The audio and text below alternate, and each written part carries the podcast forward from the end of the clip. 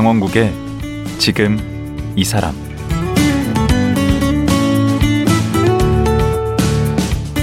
안녕하세요. 강원국입니다. 어제에 이어 낭만가객 최백호 씨와 말씀 나누겠습니다.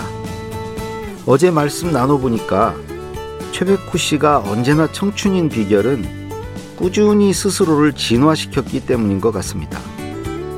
사실 변해야 한다는 건 알지만 실천하기가 참 어렵습니다. 오죽하면 사람은 고쳐 쓰는 게 아니라는 말까지 있겠습니까?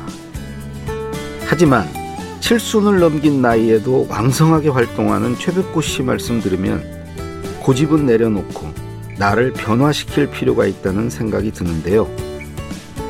낭만 가객 최백호 씨 만나보겠습니다.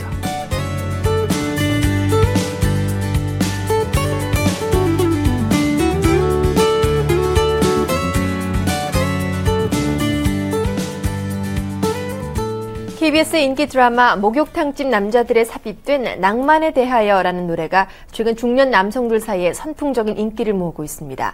이 노래는 각박한 세상사 속에서 점차 중심에서 밀려나는 중년들의 서글픔을 잘 표현해서 중년 남성들의 공감을 사고 있습니다.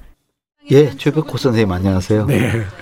방금 들으신 내용이 1996년 8월 22일 KBS 9시 뉴스랍니다.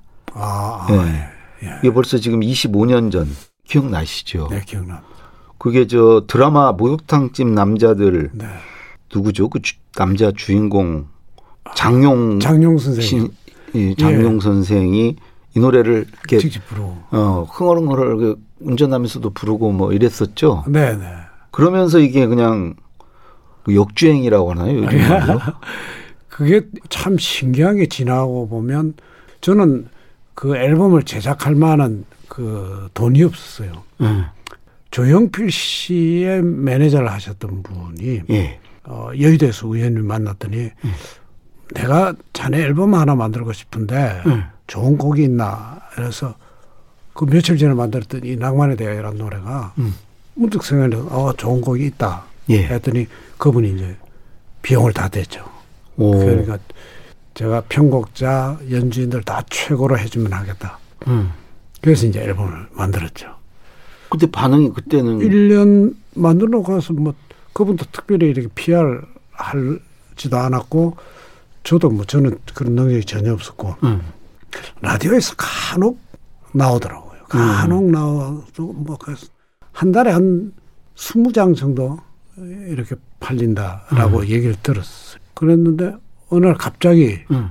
확 팔리기 시작한 거죠. 오, 얼마나 팔린 거예요? 얼마? 몇천 장이 하루에 스무 장. 팔리던 게 예, 몇 예. 천 장이. 그러니까 그 레코드사의 직원 여자분이 음. 전화가 왔어요. 음. 선생님 이상해요. 갑자기 주문이 많이 들어왔어요. 오.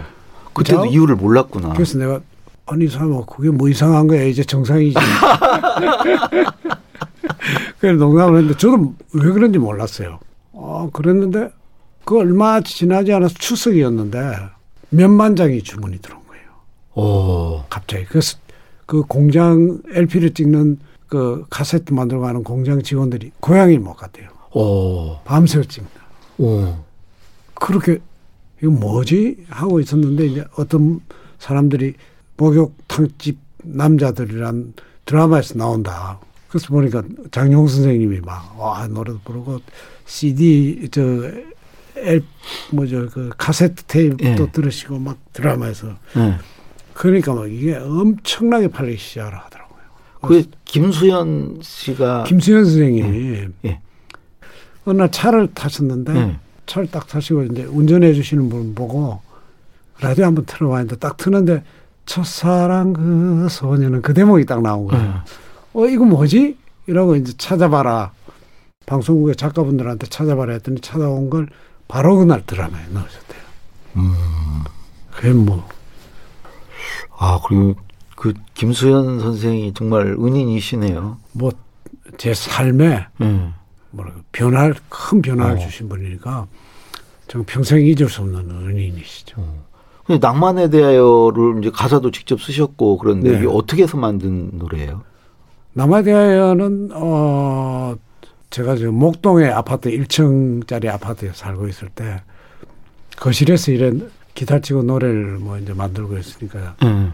어, 제 아내가 저기 부엌에서 응. 설거지를 열심히 하고 있어요. 응. 그걸 이렇게 제가 이 이야기를 몇 번 어디 가서 했습니다. 음. 근데 이건 정말로 저는 그날이 또렷하게 기억이 나요. 응. 제 아내를 보면서 아 내가 옛날에 알던 애들도 저래서 어디서 저렇게 설거지하고 있을까? 뭐 이런 발상에서 아 그렇게 그게 대목이 딱 첫사랑 그 소녀는 어디에서 나처럼 늙어갈까? 그러면서 이제 그 뒤가 만들어지기 시작한 거죠. 오. 앞뒤가. 예. 낭만에 대하여란 건 제일 뒤, 맨 뒤에 가사를 다 완성시켜놓고 응. 예, 갖다 붙였고. 제목은 네네. 그 보통은 그 노래를 가사를 다 쓰시고 제목을 정합니까? 아니면 제목을 정하고 하는 경우도 있나요? 노래를 다 쓰고 제목을 아. 어, 정하는 경우가 많을 겁니다. 예. 아니 근데 부인께서 네. 이렇게 첫사랑 이렇게 얘기하면 뭐라고 안 하세요? 좋아합니다. 아 그래요? 왜요? 돈을 벌어오니까. 아니 우리 집에서는 저는 저도 첫사랑이 있거든요. 아. 절대 얘기 아- 못합니다. 아, 제가 그렇습니다. 군대 제대할 때 그 비망록 그저 네네네. 밑에 후 음, 후배들이 쓰- 만들어주는 비망록에 하필 또 그 이름을 넣어가지고 아, 내가 그때 사귀던 이게 누구냐고 지금도 30년 동안 지금 취조를 당하거든요. 제 아내는 이름까지 합니다. 아 그래요? 제 첫사랑. 오, 아, 되게 그러. 한 번씩 조금 불리할 때 그걸 꺼내놓습니다. 그리고 아까 그 들이라고 그러셨어요? 아, 사, 사귀던 사람들? 그건 아니죠. 그 실, 이 실존 인물이시죠, 이분. 정확하게 시간별로 따져서 첫사랑을 따져야 돼, 찾아야 되는데 정확하지 않습니다. 예, 근데 어.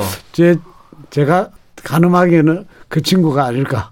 아, 그 친, 그러니까 그 부엌 장면에서 떠오른 그분인 거 아니에요? 여러 사람이죠. 제가. 아, 여러 사람이 떠올랐어요? 예. 주마등처럼 예. 쫙 스쳐갔구나. 아, 그렇죠. 정말 그 주마등이 표현. 아, 그, 그래도 뭔가 이렇게 핵심이 있을 거 아니에요. 주인공이 아, 예, 있습니까? 예, 첫사랑이라고 하는 아이는 있어요. 아, 예, 중학교 1학년 때 예. 처음 어, 저는 집안에 다 아버님이 일찍 돌아가서 누님 두 분과 어머님 여자들 사이에서 자라서 아버님이 어떻게 일찍 아버님은 언제 제가 이제 태어나 한 5개월 만에 돌아가셨어요 일찍. 예. 아. 그래서 이제 여동생 하나 있는 게 예. 참 소원이었어요. 어릴 때 아 여동생 하나 했으면 좋겠다 뭐 음. 이런데 중학교 1학년 입, 이 기차 통학을 했는데 네. 기차를 딱 입학식 하러 가는 날 기차를 딱 탔는데 옆에 단발머리 여자 아이가 예. 콧날에 어떡하고 눈이 큰 아이가 어. 딱서 있는 거예요. 예. 뭐 그때 감정은 제 노래 중에 전혀 히트 못했지만 첫사랑이란 어, 그 노래가 노래 있습니다. 있죠. 예, 그 노래에 처음 널 본 순간 주위의 모든 것이 사라지고 어, 사라졌다. 뭐, 예, 그런 네. 대목이 있는데 그, 네. 그 아이가 어, 첫사랑이었어요. 와, 그 버스 장면이었구나. 주위가 다 사라지고 너만 남았다. 뭐그 네, 가사에 네. 그런 거 있죠. 첫사랑 가사. 네, 네. 근데 그, 그 아이는 그냥 얘기도 한번 못 해본 그냥 가슴앓이만 하던 음. 그랬고 이제 그 설거지 할 때 첫사랑은 데이트도 하고 좋아했던 정말로 서로 다 음. 예. 그리고 그분은 그 노래 이 노래의 주인공이 본인인 걸 아세요? 모릅니다. 몰라요. 예. 그분은 어쩌면 저를 모를지도 모릅니다. 예, 저란 오. 조절. 제가 그 뒤로 한 번도 못 만났어요. 3년 뒤에 어 3년 동안 예. 기차 통화를 하면서 매일 그 아이 옆에 가서 서 있었습니다. 말 한마디 못 하고. 중학교 때 중학교. 아, 그분 말고 아, 사귀었다는 분. 아, 그, 그 사람은 지금 시집 가서 잘 낭만에 살고 있어요. 대하여 예, 잘 살고 있습니다. 잘 살고 예, 계세요? 부산에. 저기 약국집에 시집 가가지고. 좋은데 가셨네. 아니 근데 그분도 되게 만나고 싶어 하실 것 같은데. 아, 한번 봤어요. 최 선생님. 아 그래요? 예, 또? 훗날 남편 허락을 받고. 어 이거 문제가 심각한데 그러면? 어, 전혀 심각하지 않았어요. 아니 그분이 되게 좋 얼마나 좋아하겠어요 아. 최 선생님을. 그, 뭐, 나이가 들어서 만났는데, 예. 그, 그 친구들하고도 다 저하고 친하고 했으니까. 음, 어떻던가요? 이렇게 보길 잘했다는 생각이 들던가요? 차라리 안 받는 게 아. 낫다는 생각이. 들- 그 아이의 경우에는 네. 잘 만났다라고 생각이 들어요. 어, 아주 곱게 나이 네. 드셨나 보다. 제가 그 만나는 장소로 가고 있는데 어떤 그 호텔의 지하 식당으로 가고 있는데 그 아이가 앞에 가고 있어요. 오. 근데 저는 뒷모습만 보고 알겠어요. 알았어요. 근데 와. 뒷모습은 거의 그대로였어요. 오. 20대 초반에. 그럼 몸매 관리를 엄청 잘하셨네. 부잣집에 약국에 잘 시집가고 그렇죠. 약국. 계속. 예. 그러니까. 그래서 아주 관리도 잘하고 아주 잘 삽니다. 아유. 그 자녀분들도 아주 잘 됐고. 근데 잘 사는 거 보면 차라리 좀 못 살고 계시면 음, 못너산 그렇게 저 나하고 나하고 잘 안 돼 가지고 네. 어, 그런 거야 이럴 수 있는데 어떻던가요 느낌이? 그 오빠 오빠가 응. 반대를 해가지고 응. 오빠한테 얻어맞게 됐거든요. 제가. 아 그래요. 네, 그래서 이제 헤어졌는데 응. 어, 그 오빠가 약간 후회는 아니고 아, 뭐 저놈이 저렇게 될 줄 알았으면 될줄 알았나? 뭐 이제 예. 그래도 마음으로 이렇게 축복을 해주셨나 봐요. 잘 살고 계신 거에 대해서. 아, 예, 예. 음. 그 남편분도 받고. 아 그래요. 네, 네. 아 아름답다. 아름답진 않았어요. 묘한 감정이. 그렇겠네요, 정말. 예. 우리 그 아까 잠깐 말씀하신 그 첫사랑 네. 그 노래 잠깐 듣고 오겠습니다. 예. 이제 시간을 좀 뒤로 돌려서 네. 뭐 저는 돌릴 필요도 없을 것 같아요. 워낙 시간을 거꾸로 지금 사시는 아하. 우리 최 선생님 같아서 45년 전으로 한번 가보겠습니다. 네. 최 선생님 데뷔 시절 그 원래 가수가 꿈이셨나요? 아니었습니다. 그 뭐? 전혀, 어, 제가 스무 살 때 어머님이 돌아가셨는데, 네. 그때까지 뭐, 가수가 되리라는 꿈은 전혀 없었고, 어머님이 돌아가실 때까지는 전 화가, 미대를 가기 위해서 아, 한해 재수를 하고 있었어요. 예. 어, 원래 화가가 꿈이셨구나. 네네. 그래서 어릴 때부터 그림을 그려와서 당연히 화가가 되고, 어, 누님들도 다 교편 생활을 하셨으니까, 예. 어느 시골에 미술생 스- 선생님이 되고 싶다는 그런 생각을 가지고 살았는데 어머님이 갑자기 돌아가시고 음, 저는 또 어, 외동 아들이었고 음, 생활 능력이 전혀 없었어요. 음. 그러니까 정말로 지금 생각해 보면 정말 한심할 정도로 어떻게 스무 살이나 먹었는데 그 정도밖에 안 됐을까 싶을 정도로 생활 능력이 전혀 없었어요. 원래 그- 없죠, 스무 살이면. 그런가요? 예. 스무 살에 나라를 구하고 남이장 공격. 그런데 뭐, 그러고 있는데 그래서 그냥 군대를 가버렸어요. 군대를 가서 베트남을 가겠다. 베트남 전쟁. 아, 그때 너무 힘들었으니까 음. 에이 모르겠다. 거의 뭐. 자학하는 심정으로 그냥. 예. 약간 그래서 이제 군대 입대해서 갔더니 어 부선망 독자는 안 된다고 음, 베트남 전에 신청을 했는데 자격이 안 된다. 예 안 된다고 해서 이제 그 군생활을 하다가 건강이 안 좋아져서 응. 어그 의병 제대를 했습니다. 예. 1년 만에. 어, 그러고 나와서 이제 뭐 생활 능력이 아무것도 없어 할 줄 아는 것도 없었고 응. 그야말로 멍한 상태로 예, 살고 있는데 그 그때는 뭐 기타 치고 친구들하고 노래 부르고 아. 그때는 뭐 다 대부분이 다 했죠. 음, 그러고 있는데 이제 친구 매형께서 이제 부산에 조그만 라이브 클럽 생맥주 홀을 라이브 통기타 클럽을 만든다. 예. 가셔서 친구와 같이 이제 그 클럽에서 노래할 가수를 구하러 다니죠. 아, 지- 본인이 하신 게 아니고. 아, 예. 그 친구 명이 이제 그때 우린 뭐 신났죠. 돈 택시비하고 다 술값하고 다 줘서 이제 어, 부산의 유명한 클럽을 다녀보는데 그 친구가 예. 그 친구도 노래를 잘했어요. 작곡 기타 치고. 그 친구가 야, 네가 해도 되겠다라고 이야기를 했어요. 어, 그래, 야, 내가 뭐 노래를 하냐니까 그 손님이 많이 없는 시간, 뭐 초저녁에 이럴 때 그 무대를 네가 해라라고 친구가 해서 그래 하고 이제 처음 무대를 서본 거죠. 어. 그때는 무슨 노래 부르신 거예요? 그때 그뭐 이제 그때 통기타 붐이 막 일어났을 테니까 송창식 선배나 이장희, 어. 김민기 뭐 이런 오. 사람들의 노래를 했죠. 예. 음. 첫날이 기억나는 게 손님이 한분딱 계셔. 그래요? 어? 남자분이 딱 저기 앉아서 예. 야, 그건 정말 역사적이다. 그 그분은. 지금의 최백호의 노래를 혼자 들으셨네. 아, 근데 가수로서는 굉장히 운이 좋았어요. 음. 그래서 그때부터 막 일이 술술 풀리기 시작했어요. 오. 일주일 거기서 노래하고 일주일 만에 큰 업소에서 네. 어, 노래해달라고 저희가 들어왔어요. 어, 노래를 잘 하셨으니까 그랬겠죠. 아, 뭐 하여튼 네. 어, 그래가지고요. 그래서 이제 큰 것도 하고 이제 양쪽을 하게 되니까 갑자기 이제 돈도 벌게 되고. 그때만 해도 이제 부산에서 네, 부산에서. 노래하실 때네요. 거기서 이제 큰 업소에서 만난 분이 하수영 씨라고 아내에게 바치는. 아, 그분 요절하셨죠. 예, 여자였습니다. 그분이 음악적인 어떤 그게 그분한테 많이 배웠어요. 아, 기초를. 그 전까지는 뭐 음악은 정말 기초 악보만 봐도 머리가 아프고 했는데 오. 그렇게 이제 음악이 시작이 됐고 그분이 이제 서울에서 어 아내에게 바친 노래가 히트를 하면서 그 기획사에다가 레코드사에다가 저를 소개해 준 거죠. 서라벌 레코드. 예, 예. 예. 그 부산에 가면 뭐 이런 애가 하나 있는데 한번 그래서 와서 테스트를 한번 받아, 받아보라 해서 서울에 와서 테스트를 받고 이제 그 음반을 준비한 거죠. 하수영 씨랑은 나이 차이가 얼마나 되세요? 하수영 씨하고는 저하고 한 다섯 살 정도 차이가 나요. 음. 그때만 해도 다섯 살 차이면 크게 네. 느껴지셨겠네요. 네네, 어, 대선배이죠. 음, 대선배시였겠네요. 예, 예. 그래서 이제 서라벌 레코드 사에 들어가서 네. 처음 받은 곡이 그 유명한 그내 마음 갈 내 마음 곳을. 갈 곳을 잃어. 그 노래는 제가 어머님 돌아가시고 네.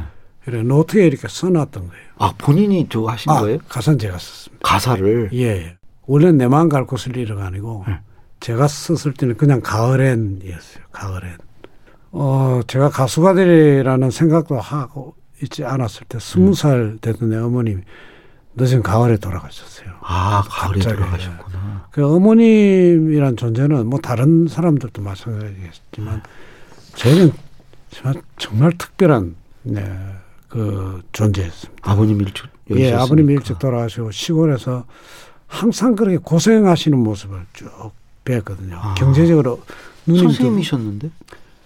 그때 선생님들 월급 가지고는 제가 기억하기로는 쌀도 배급을 받았고 아.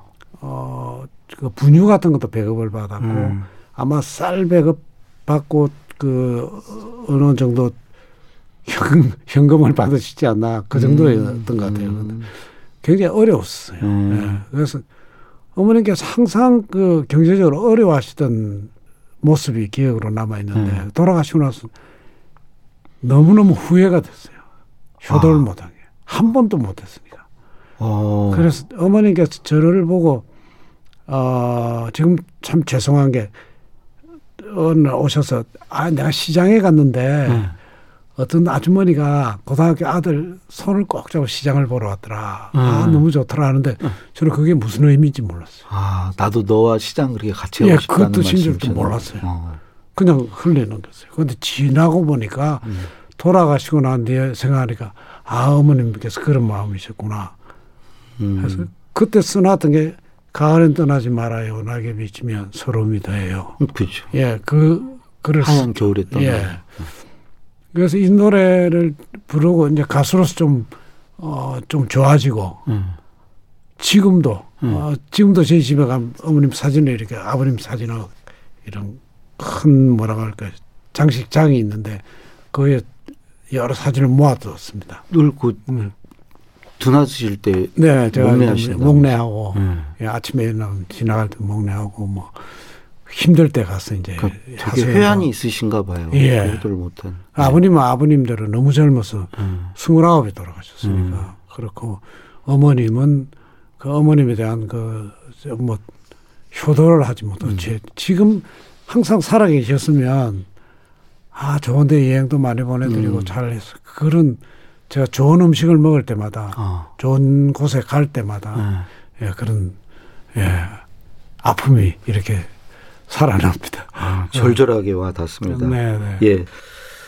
아, 이제 뭐 시간이 다 돼서 정말 아, 저는 더 붙들고 있고 싶은데 예, 하루 더 하면 안. 이제 이제 올 한 해 지나면 또 한 살 더 드시게 될 텐데 네. 내년 계획 마지막으로 좀 어, 말씀해 주시죠. 특별하게 계획을 세우고 살지는 않았고 라디오를 너무 오래 했다는 생각이 자꾸 듭니다. 그래서 음. 어 어떻게 할까라고 좀 망설이고 있는 중입니다. 아 그래요. 예. 그 라디오를 그만두고 난 뒤에 어떤 현상이 생길까 음. 하는 약간 여러 가지 복잡한 생각도 들고 예. 그 내년에 조금 변화가 있지 않을까. 아 예. 하여튼 저는 제일 기대되는 것은 우리 최 선생님 90대서 예. 어그 90 그 뭐라 그래요 그 콘서트 네, 콘서트. 어, 그게 기대가 되고 아하, 꼭 한번 가서 어, 듣고 네. 싶습니다. 예. 감사합니다. 예, 어제 오늘 정말 나와주셔서 고맙습니다. 아닙니다. 예. 강 교수님. 덕분에 아주 즐거웠습니다. 예.